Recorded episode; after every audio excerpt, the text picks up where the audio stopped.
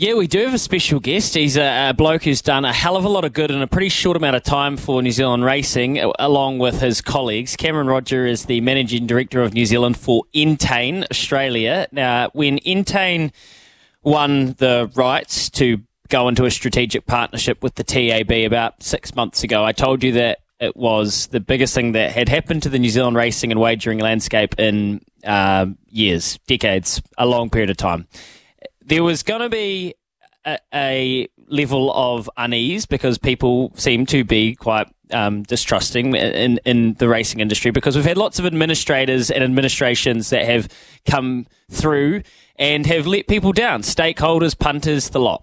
But this is different. This was different. And today, the New Zealand racing industry and the thoroughbred industry in particular has seen an announcement where a race called the NZB Kiwi, NZB Kiwi, which will be the first slot race. It's the culmination of a lot of hard work. It's a seminal moment because it's not just four and a half million dollars in prize money for this one race.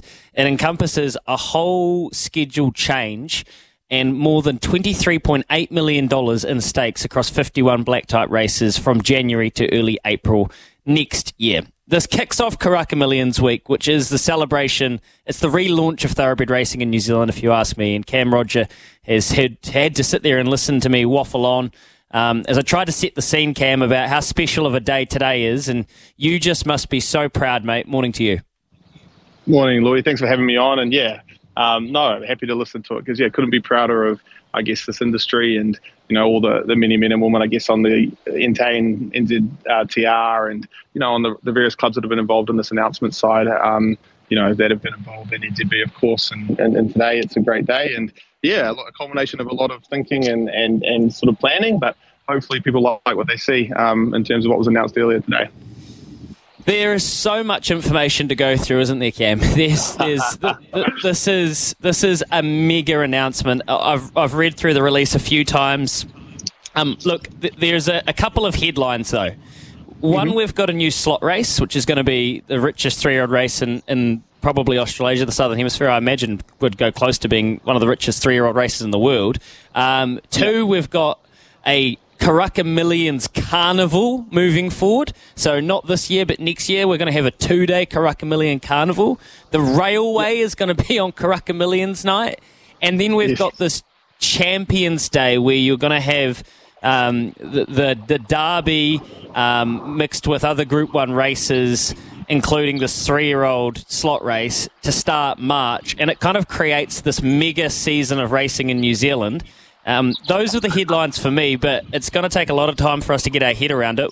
How do you try to explain it, and how are you going to try and explain it to our listeners and us right now?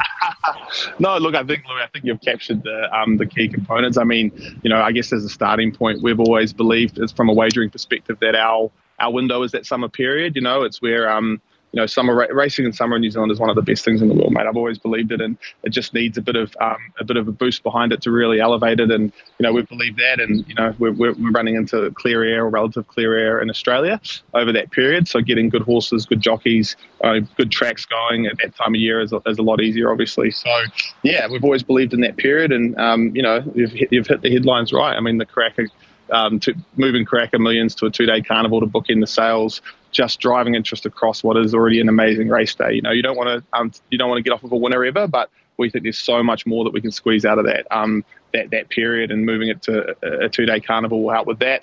Um, you know, you talked about the Champions Day. We think that there's a massive opportunity there, the biggest day of racing uh, domestically, to have it in March.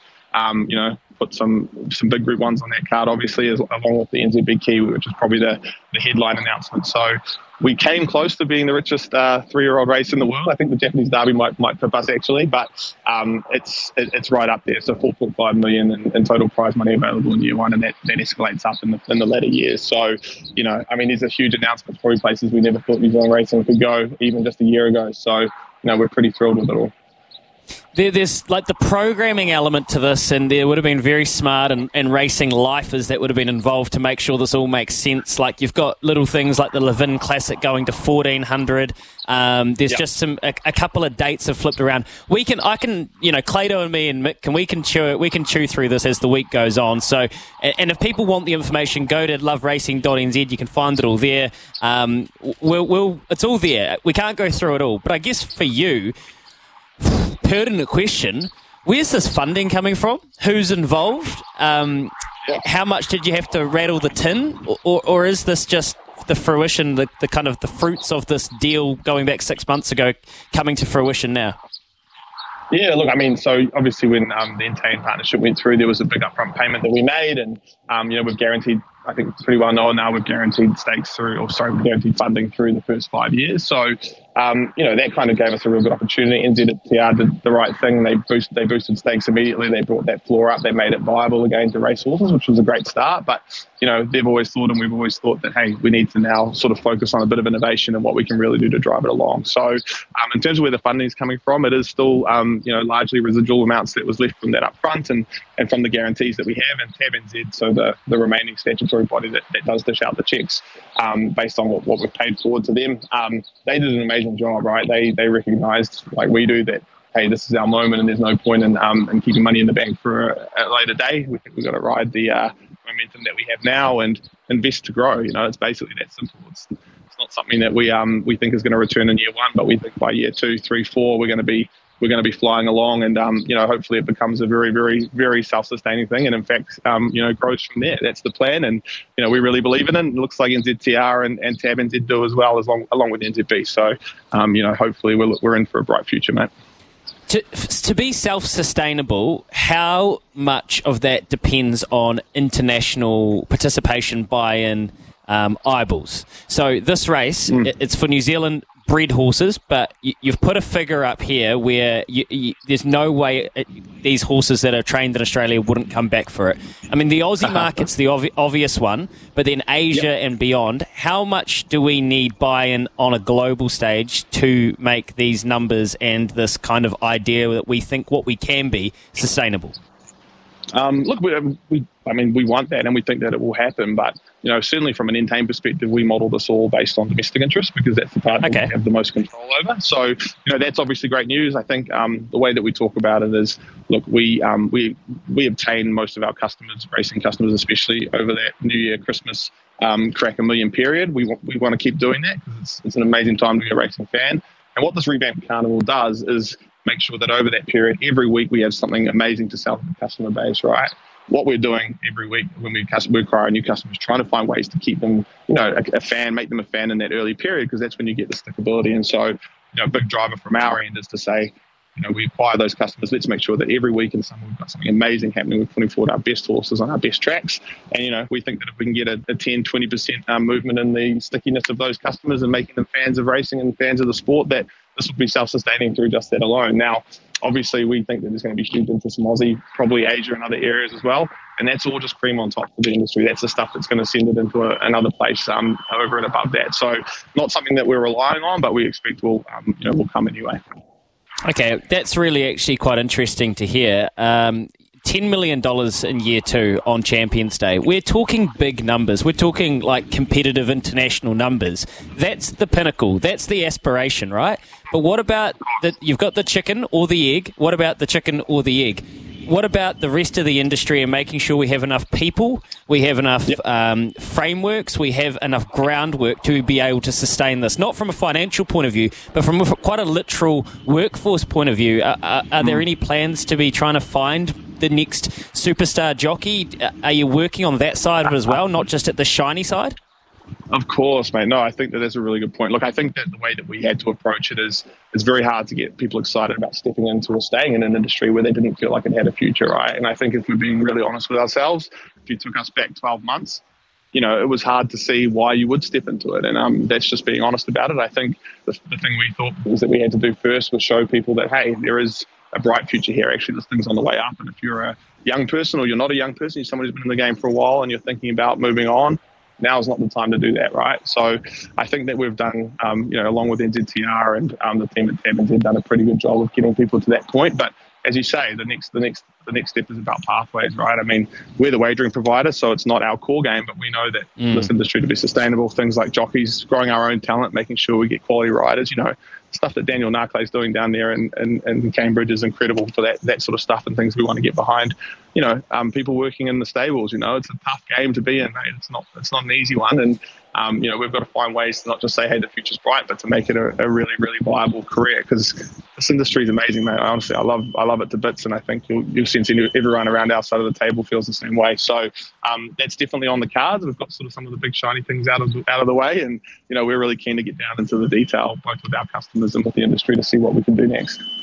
This is more of a, a statement, Cam, uh, rather than a question, but I think you might echo this. Like, for the last five years, especially uh, since I've had you know my hands kind of around it and, and been well been here on the front line as well. I feel like we've had people doing good off with with their own kind of volition and, and off their own bat. Essentially, they they are they are working hard to help an industry, and they didn't really know why they were doing it. Guys like Daniel Narclay and Luke Kimmies, it's like out of love, right? Um, it, like there's, there's yeah. so many people. I've named just a couple there, but there's so many people up and down the country that were doing good things, creating initiatives, but there's probably a little bit of, um, oh, you know, we're doing this because we love it. We don't really know why else. But all of a sudden, yeah. now there, there are, I guess, but with Entain TAB, with NZTR, who have a bit more funding, with a bit more of a purpose, all of a sudden there are support networks for those gyms, those gyms of people that have been pushing this along by themselves. And it gives them something to work with and work for